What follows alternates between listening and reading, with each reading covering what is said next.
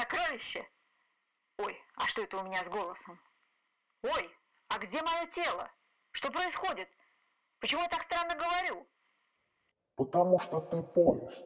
Что за ерунда? А что, поезда разговаривают? У любого поезда есть радио, а вот ты по нему и говоришь. Какая-то чепуха. Как я могу быть поездом? Я же человек. На Кубе была? Была. В рыбу превращалась? Да. Вот, теперь у тебя склонности к превращениям. Серьезно? Подождите, а за что? Что я сделала? Ничего еще пока не сделала, но нужно, чтобы сделала. Погодите, погодите, вы кто такой? Я сказочник Топелиус. Видишь, книжка сказок лежит. Это я ее написал. А я тут при чем? Это была любимая книга одной девочки. Она ее оставила. Наверное, до сих пор ищет. Вот я и решил превратить тебя в поезд, чтобы ты объездила весь свет и нашла эту девочку. Что? Так это вы меня превратили? Да кто вы вообще такой? Я уже сказал, сказочник Топелиус. Родился я в девятнадцатом веке и... Стоп! Я не хочу слушать вашу биографию. Сделайте меня снова человеком. Хорошо, поехали. Пока ищем хозяйку книги моих сказок, можешь их читать. Какая-то из них, самая волшебная, превратит тебя обратно. Ого! Тогда скорее едем. Какая у вас первая сказка?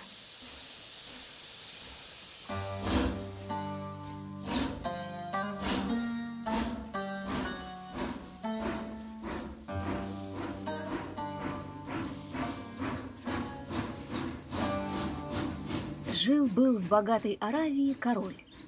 У него было все – здоровье, молодость, красота, власть, слава и всякие удовольствия. Этот могущественный король любил жить широко. Не проходило и дня, чтобы он не устраивал праздник в своих роскошных садах с сотней своих жен и детей.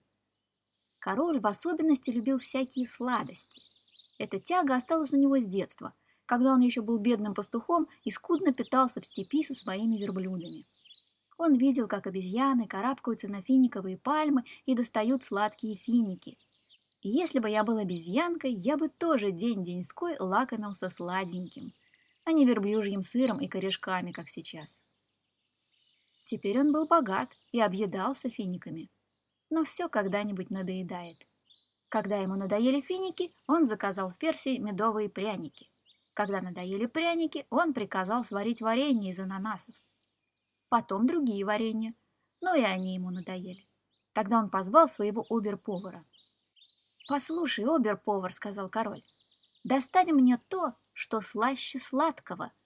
Мне надоело все, чем ты меня угощаешь». Повар очень озаботил это приказание, потому что он обыскал все королевство, чтобы найти что-нибудь по вкусу короля — «Не послать ли мне в Европу за конфетами?» – подумал он. Через некоторое время пришло много верблюдов, нагруженных всякой всячиной – мармеладом, пряниками, конфетами Монпансье, шоколадными конфетами из Парижа и карамелями разных сортов. Король велел позвать сто своих жен и детей, раздал им конфеты и сам стал питаться только ими вместо завтрака, обеда и ужина. Через неделю такой еды у всех заболели животы – Король снова вызвал оберповара. «Это все не то», — сказал король. «Достань мне то, что слаще сладкого». Оберповар взмолился. «Твоя верная собака уже обыскала три четверти света. Может, снова послать в Америку и Полинезию?» «Глупости», — ответил недовольно король. «Что там есть, кроме сахара и кокосовых орехов? Мне нужно то, что слаще сладкого». «Государь, прикажи позвать трех своих мудрецов. Может быть, они знают, где искать». Совет этот понравился королю. Он позвал трех мудрецов королевства и спросил, где найти то, что слаще сладкого. Мудрецы были хитрецами и попросили три дня на размышление. Через три дня они вернулись с ответами. Первый сказал, «Государь, да не насытишься ты никогда своим счастьем. Нет на свете слаще красоты и прелести. Прикажи своим рабам разойтись по свету и найти тебе самую красивую невесту в твои сто первые жены. «Мудрый муж», — ответил король, — «на этот раз ты глуп. Если меня не радуют сто моих жен, которые постоянно ссорятся между собой, зачем мне еще одна? станет только одной ссорой больше. Второй мудрец сказал.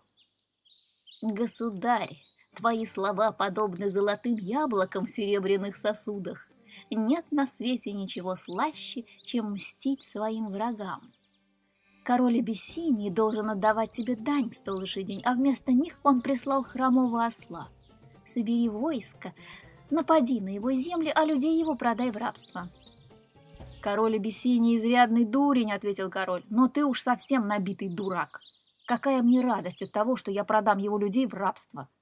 Третий мудрец сказал, государь, ты самый мудрейший из мудрых, будь здрав тысячу лет.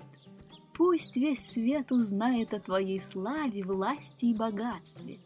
Сядь на золотой трон и принимай поклонение всех народов. Это слаще любого меда, фиников и мармелада. «Ступай вон!» — крикнул король. «Зачем мне сидеть на троне, подобно чурбану, на удивление всего света? Обер-повар, дай всем троим пряников. Я хочу, чтобы им было так же плохо, как мне, потому что я уже седьмую ночь не сплю». Мудрецам дали пряник. Они стукнулись лбами о пол, благодарили короля и жевали пряники, которые очень скоро застряли у них в горле. Все придворные хохотали над ними. Не смеялся только король. Что ему было делать, когда все, как и он, объелись сладостями? День был жарким и клонился к вечеру. Солнце должно было зайти в шесть часов. Король сидел задумавшись в своем чудесном саду. Фонтаны журчали, миндальные деревья цвели. Вечер был таким чудесным, и кругом царствовали такой мир и тишина, что король уже начал подумывать, не этот ли прекрасный вечер слаще конфет. В это время на дорожке сада показалась бедная странница со своим маленьким сыном, которого она вела за руку. Видно было, что они очень устали. Они шли издалека и заблудились в саду, когда искали себе ночлег. Король понял, что странники голодны, и приказал своему слуге принести столько конфет, сколько он сможет. Слуга скоро вернулся и разложил коробки конфет на скамейке. «Ешьте сколько хотите», — сказал король женщине и мальчику, которые сели передохнуть недалеко от скамейки. Мать отломила кусочек от пирожного и дала сыну, но он не ел, а держал его в руках. «Понимаю», — сказал король, — «мальчик хочет пить после ходьбы в такую жару. Принесите ключевой воды».